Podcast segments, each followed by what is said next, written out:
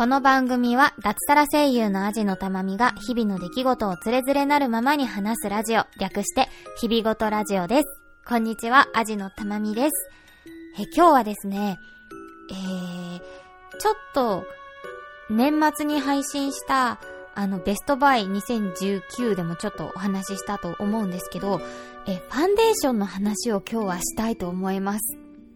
えー、私ですね、えー、ファンデーション迷子だったっていう話を少ししたんですけど、そんな私がね、ついに出会ったと思ったファンデーションがあったっていう話を年末ちょっとお話ししたと思うんですけど、その話をね、ちょっと私のファンデーション遍歴みたいな話を話しながらちょっと話してみたいなと思っています。え、ちょっとね、男性リスナーさんは、うん、本当何のことかわからないって単語もね、わからないし、うん、多分イメージそんなつかない話なのかなと思うんですけど、なるべくわかりやすくね、話せるようにしたいと思いますので、うん、そんな世界があるのかと、女性はそんなものを顔に塗っているのかと、ちょっとしたね、社会見学的なノリでね、聞いてもらえたらなと思います。そう、あの、ハッシュタグでもね、あの、男性だけどそういう話面白いですよ、みたいな意見もいただいたりとかして、すごく背中を押していただき、ちょっと今回は、えー、収録してみたいなと思っています。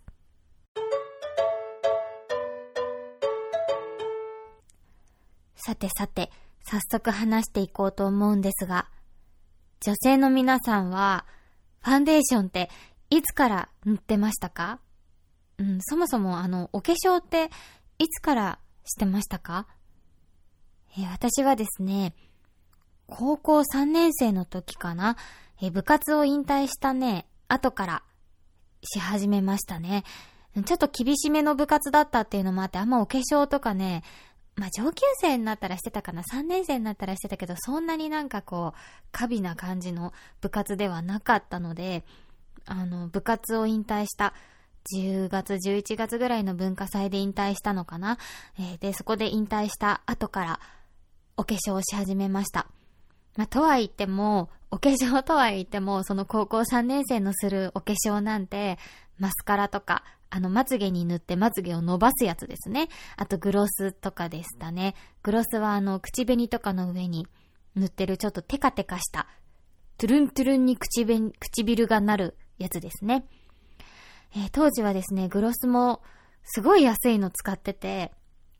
うん、なんか、すごいベタベタするだけみたいな、なんかツヤツヤっていうよりベタベタみたいな感じのを使ってて、で、しかも、塗ったら塗っただけいいと思ってたんですね。なんでもひたすらたっぷり塗ってたんですけど、その結果、あの、私の通ってた学校は結構郊外にあって山の中みたいなところにあったので、え、虫がですね、結構いましてですね、本当にお恥ずかしいのですが、風の強い日にですね、虫が唇に張り付いたことが ありました。それぐらいベタベタに塗ってるっていう黒歴史ですね。そう、あれは衝撃的だったな。そっから多分あんまベタベタに塗らなくなったような気がする。ねえ、あの時なんであんなにお化粧なんか下手だったんだろうなって思いますね。うん、なんかでもうまい子っていましたよね、絶対クラスに。なんかちょっと垢抜けてて、あら、お姉ちゃんがいる子とかなのかな？なんかやっぱりいたけど、私は本当によくわからないまま塗ったら塗っただけいいみたいな時代でしたね。でも、その頃はですね、えー、ファンデーションは全く塗ってなくて、えー、あ、ファンデーションってそもそも大丈夫ですよね。あの、肌に塗ってこう、肌のキメを細かくしたりとか、ちょっと色のトーンを上げたりとか、うん、肌を綺麗に見せるあの、ベージュのこう、パフみたいのでこう、塗ってるものですね。え、そう、そのファンデーションをね、高校生の時には全く塗ってなくて、で、大学生になった頃に塗り始めました。で、そこから私のファンデーション歴遍歴が始まるんですけど、え、ちょっとね、あの、書き出してみたところ、簡単に4つに分けられるんですね。で、え大学の時、その初めてファンデーションを塗ったのが、その1、薬局コスメ機です。薬局コスメっていうのは、簡単に言うと、薬局で買えるお化粧品でメイクをしている時期でした。そう、薬局って結構コスメコーナーがあって、ケイトとかキャンメイクとか、あとなんだろうね、いろいろあるよね。チフレとかもそうだし。うん、私も今でもね、たくさんお世話になってるんですけど、そんな薬局コスメ、全部薬局コスメ1から10まで全部薬局コスメっていう時期が大学生時代でした。で、ファンデーションもなので薬局で買ってました。もうね、正直ブランドすら思い出せないですね。何塗ってたんだろうな。なんか何塗ってたかもわからないぐらい、とりあえず、オークルってやつをとりあえず選んで塗ってたみたいな。色が合ってるかもわからず塗ってたみたいな時期でしたね。で、えっ、と、パフの、なんかパフってなんかあるじゃないか、スポンジみたいなのですね。だからパフの洗い方もわかんなかったし、で、下地も塗ってなかったし、日焼け止めも下地でっていうよりはほんと上から塗ってるみたいな感じで、本当に適当に塗ってメイクをした気になってた時期ですね。で、この頃は、えっと、いくつか多分使ったと思うんですけど、全部パウダーファンデーションっていうのを使ってました。パウダーファンデーションは多分ファンデーションって聞いて一番思い浮かべるものです。よく CM とかでもやってるコンパクトの中に、ちょっと肌色の、なんだろうね、なんかちょっと、うーん、粉を固めた、なんですかね、なんかちょっと、肌色の板みたいな感じのが入ってて、それをこうスポンジで取って顔に塗るっていうのがパウダーファンデーションですかね。えー、この頃はそんなパウダーファンデーションを使ってました。で、確かなんかなかなか正直使い切れないんですよ、パウダーファンデーション。なんだけど、大体、こう落として割ってしまって、で、新しいのを買うみたいな。そんなのをね、繰り返していたね、気がしますね。はい、そんな薬局コスメ機を経まして、その2、デパコスデビュー期っていうのが訪れました。デパコス。えデパートコスメの略でいいんですかね？あの、デパートの、例えば高島屋とか、伊勢丹とか、東急百貨店とか、だいたい1階にあることが多いかな？化粧品売り場がありまして、そこにはね、すごい綺麗にお化粧したね、お姉様方がね、カウンターに立ってて、お伺いしますか？なんて言いながらね、あの、色を合わせてくれたりとか、顔にね、実際に塗ってね、こんな感じですがいかがですか？とか言ってご案内してくださる。で、お値段も薬局コスメよりね、だいたい2倍、3倍ぐらい、安いものでも1.5倍ぐらいのお値段がするみたいなコスメなんですけど、そんなね、デパコスデビューをした時期です。えー、その時ね、入っていたサークルの先輩で、あの、デパコスが好きな方がいたんですね。確かね、1個上ぐらいの方で、だったんですけど、え、その方にですね、すごい仲良くしてもらってて、その人にね、連れてってもらったのがね、初めてデパコスのあの化粧品コーナーに足を踏み入れた最初でした。やっぱね、あそこね、そういう知ってる人とかに連れてってもらわないと、うん、入れない。あの敷地内に入れない。うん。だし、あそこでなんかカウンターに座ってお姉さんにお化粧してもらうなんてね、初めてではね、できませんよ。なんで本当にね、連れてってもらったことには感謝してるんですけど、確かね、大学2年生、3年生ぐらいの時だったと思います。で、私の初めてのデパコスはね、実はね、ファンデーションだったんです。多分、口紅とか、なんだろうね、グロスとかから入る方、それこそマニキュアとかから入る方が多いかもしれないんですけど、なんと私初めてがファンデーションでしたね。で、ブランドは、これがね、また大学生っぽいですよ。ディオールとかシャネルとかそういうのじゃないんです。ポールジョーっていうね、あの、ちょっと若い子向けの、こう見た目も可愛い感じのコスメブランドでしたね。で、そこで先輩に連れてってもらって、初めてファンデーションの色を合わせてもらって、で、下地っていうのもセットで買ったりなんかしてね。でね、すごい貝殻みたいなすごい可愛いコンパクトだったのをね、今でも覚えてて、うん、すごいあれ可愛かったなって思います。で、これもね、あの、そう、パウダーファンデーションでした。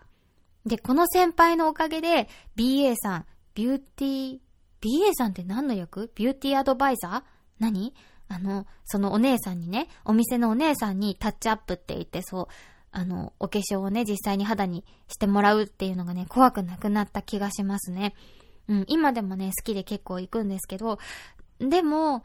あの、ディオールとかね、そういうね、あの、ちょっとハイブランドにはね、まだ行けなかったですね。あの、クリニークとかね、ポールジョーとかが限界だった時期ですね。でもすごいね、あの、楽しかったですね。そんなにね、多分口紅とファンデーションぐらいしか、あとクリニークのマスカラとかも買ったかな、とかぐらいしか買ってはなかったんですけど、あの、やってもらって、あの、殿下の方とちょっと歩いてみて考えますって言って、歩いて、こう、いろいろこう、またなんか見ながらね、鏡に映る自分を見たりして、悩んで、その場で買わなかったりもしたんですけど、そうやって、デパートコスメコーナーに行くようになったのが、この時期でした。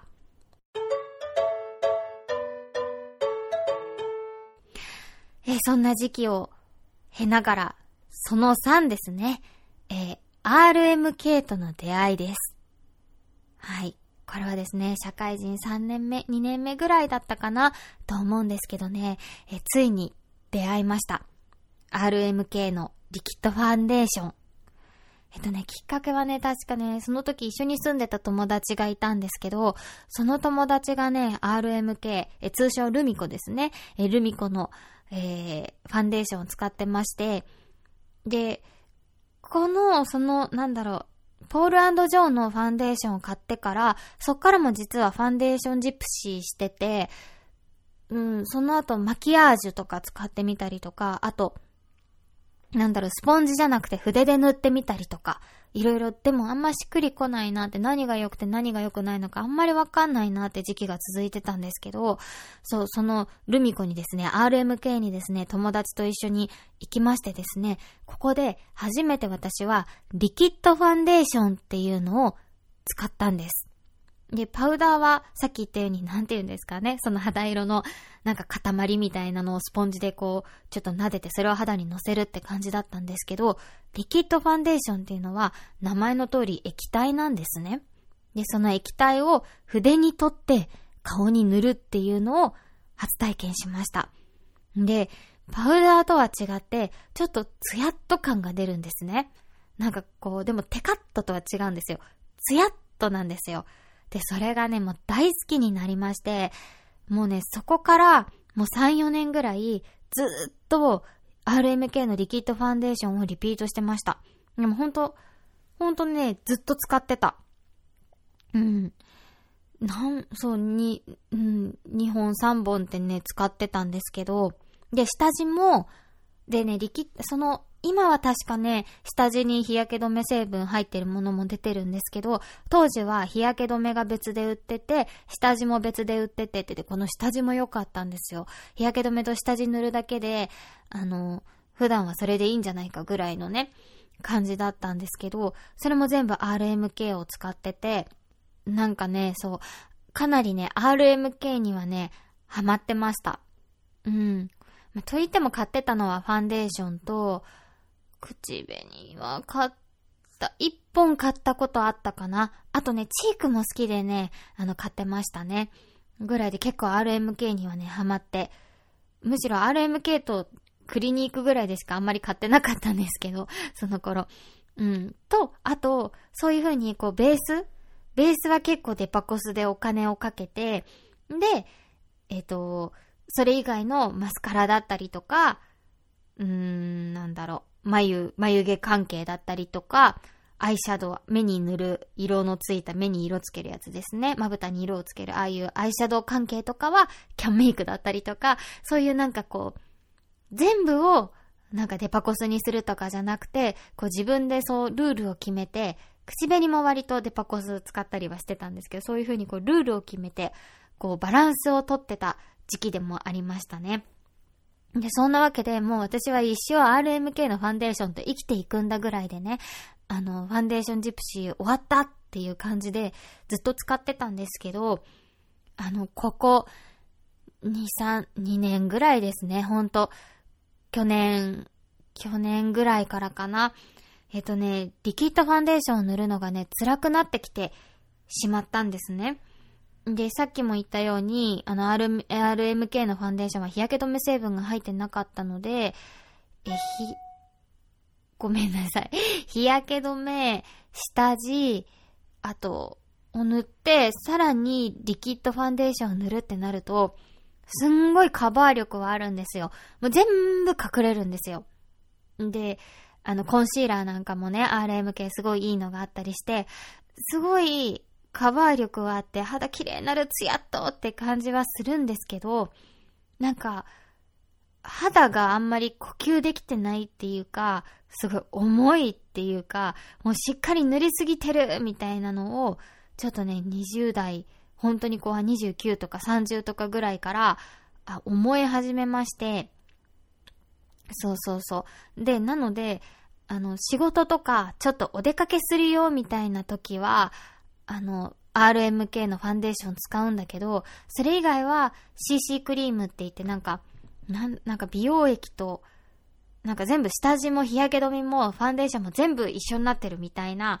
なんかすごい簡単なクリームがあって、もうそれだけ塗ってるみたいな時もあって、で、でもそうするとなんかさすがにやっぱり肌のあれとかも目立つなっていうのがあって、これがね、また、再びね、ちょっと、ファンデーションジプシーになってしまうんですね。そう、だから、もっと軽くて、もっとつけやすくて、もっと楽で、でも、あの、結構カバー力があるみたいなファンデーションがいいなって思うようになったのがこれくらいの時期でしたね。えー、その4です。えー、軽いファンデーションが塗りたいキットでも言いましょうか。そう、あのね、軽い、軽いファンデーションが塗りたいし、あと、なんか肌に害の少ないものを使いたい気みたいなのがね、あって、これは一緒でいいかな。そう。だから軽くて、肌に優しくてみたいなのをね、そう、30歳になったあたりぐらいから塗りたいって思うようになってきました。えー、オーガニック化粧品とかね、が気になってきたお年頃でしたね。で、使ってみたのが、アクアアクアっていうブランドの、えー、クッションファンデというものですね。クッションファンデなんか、ここ数年で一気に出てきましたよね。えここはウィキペディアから引いてきました。クッションファンデーションとは、みずみずしいリキッド状のファンデーションが染み込ませてあるスポンジがコンパクトに入っているもの。そう。スポンジにリキッドファンデーションがこう染み込ませてあって、それをパフにとって顔に塗るっていうね。で、このパフが普通のパフよりなんだろう、なんかスベッとしてて軽くて、薄いパフで本当に肌に乗せてくみたいな感じでね、つくのがうん、特徴だったんですけど、これはですね、かなり気に入ってですね、特にアクアアクアさんかなり気に入って、もう使いながら、あ、もうこれリピート確定だわ、みたいな、終わったわ、みたいな。まあ、ちょっと正直カバー力は、あんまりないじゃないんですけど、でもなんか、これぐらいの時から、なんか、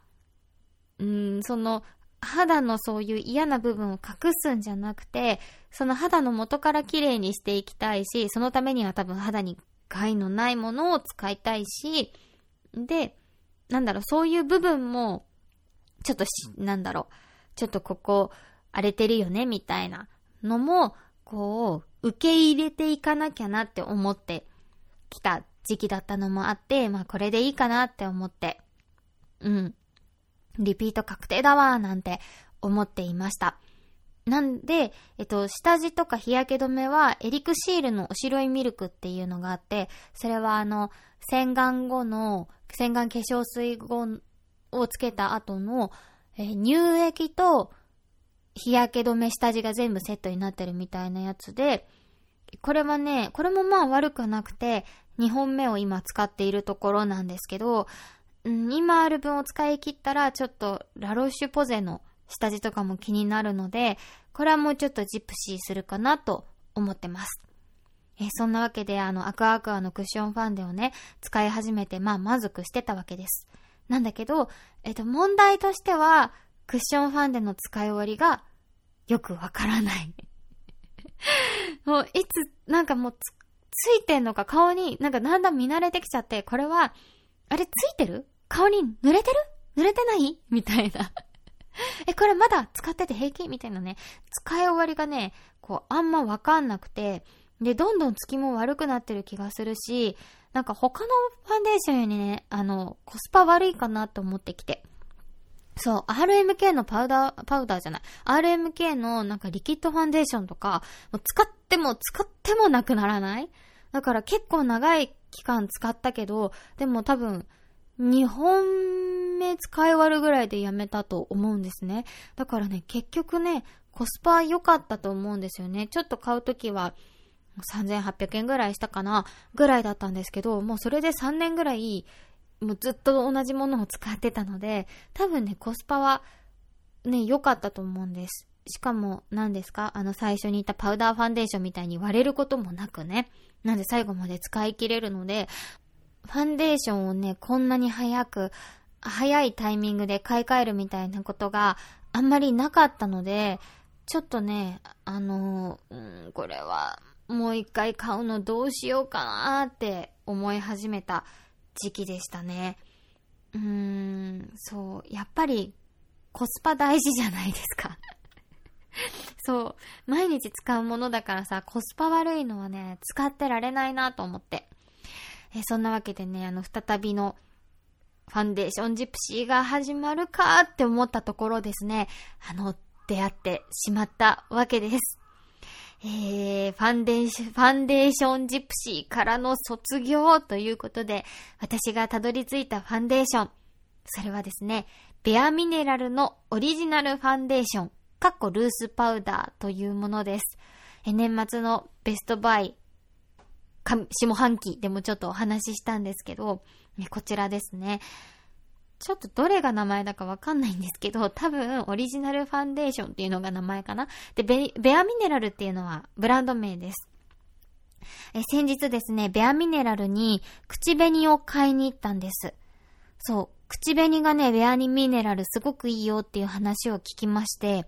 で、あ、ちょっと試しにね、塗ってもらいに行こうと思って欲しい感じの色がちょうどあったので、それを探しに行ったんですね。で、その時にお姉さんに、ベアミネラルさんって、ファンデーションどんな感じなんですかって聞いたんです。ちょうど今もうすぐ使い終わりそうで、次のが決まってなくて、って言ったら、あ、じゃあお試ししていきますかって言って、口紅と一緒に試させてくれたんですけど、うん。それがね、あの、パウダーファンデーションっていうものだったんですね。あ、パウダーファンデーションだ。ごめんなさい。ルースパウダーというのが多分、ファンデーションの種類で合ってるのかな。ルースパウダーというもので、あの、粉状になってるファンデーションを、こう、筆にね、こう、くるくるつけて、なんだろう、こう、丸いケースに入ってて、粉が。それを、こう、トントントントンって、蓋にちょっとちょっとだけ映して、その蓋の中でこう、くるくるくるくるって、ブラシを動かして、ブラシにつけて、筆につけて、それを顔にこう、ブワーって塗るんですよ。っていう形のもので、これがね、めっちゃ良かったんです。そう、今までに、今まで粉のファンデーションってあるのは知ってたんだけど、でも嘘だろって思ってたんですよ。そんな全然多分顔につかないし、そんな良さそうな感じしないって思ってたんですけど、もうめちゃめちゃイメージが変わりましたね。うん。ちょっとそれはね、あの、他のブランドのがどうかわかんないんですけど、ベアミネラルさんのはその粉に、こう、油が一切含まれていないので、なので塗ってすぐは正直そんな微妙で、うん、ついたんだかついてないんだかわかんないし、なんかそんなにいいなって感じもしなかったんだけど、でも、しばらく経つと、顔にすごい勢いで馴染んできて、それは多分なんか顔の油とその粉が密着することによって、すごい自然な感じになるし、すごいね、あの、いいツヤっと感が出るんですよ。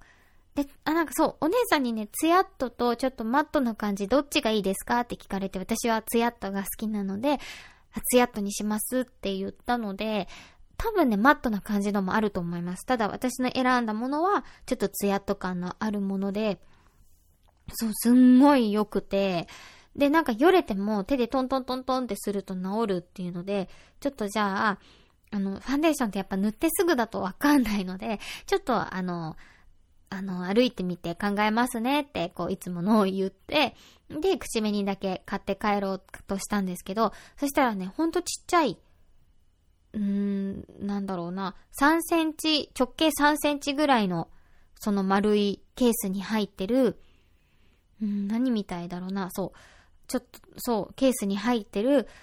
そのファンデーションのサンプルをくださったんですよ。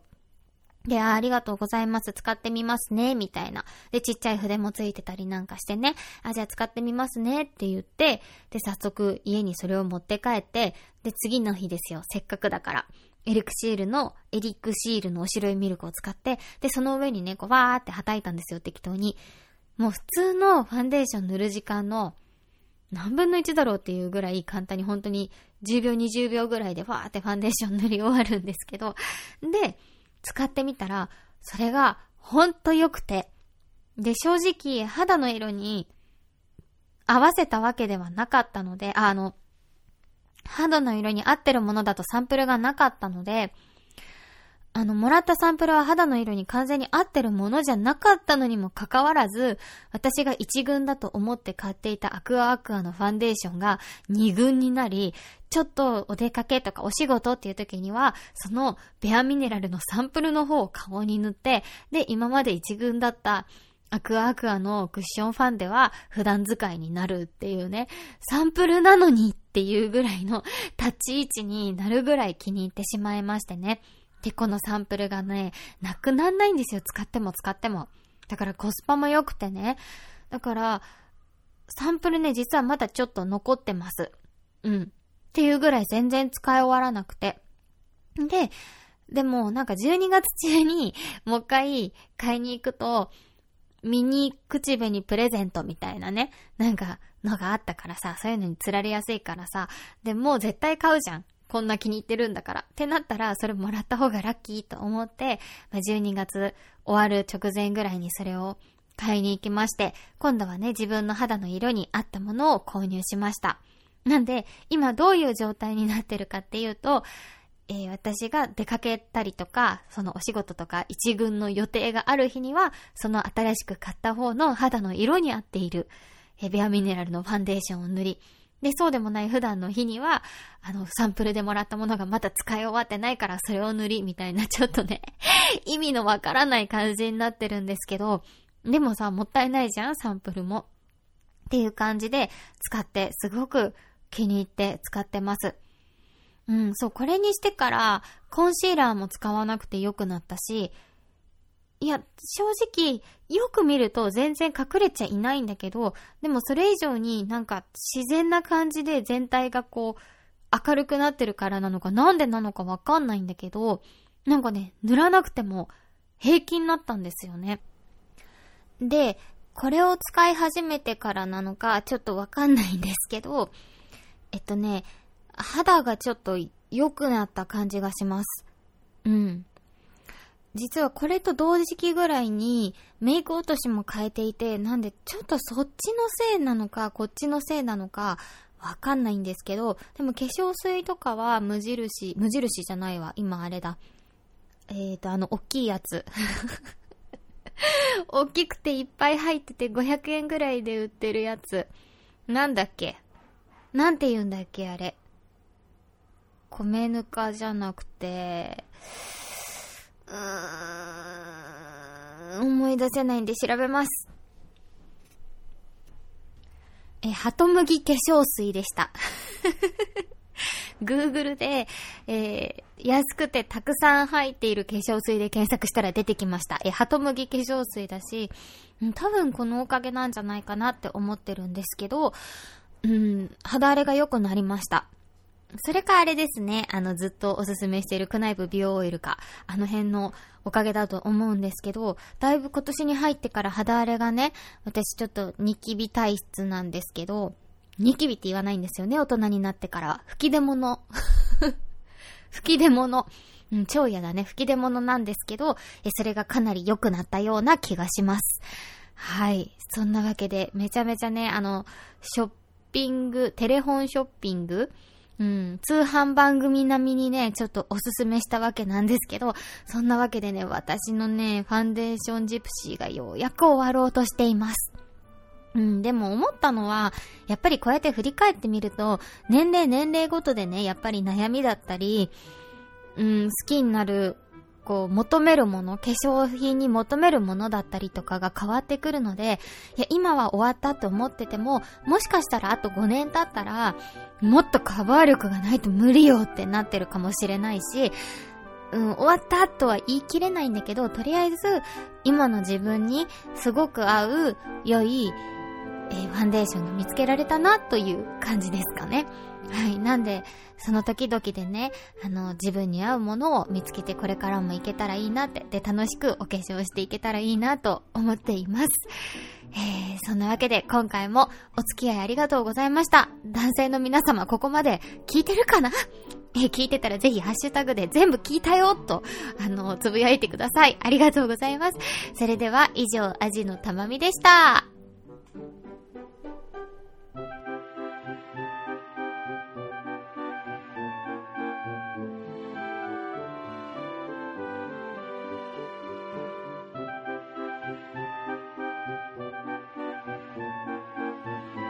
日々ごとラジオでは感想お便りを募集しています。宛先は、日々ごと、アットマーク、gmail.com、hibigoto、アットマーク、gmail.com、またはブログのメールフォームからもどうぞ。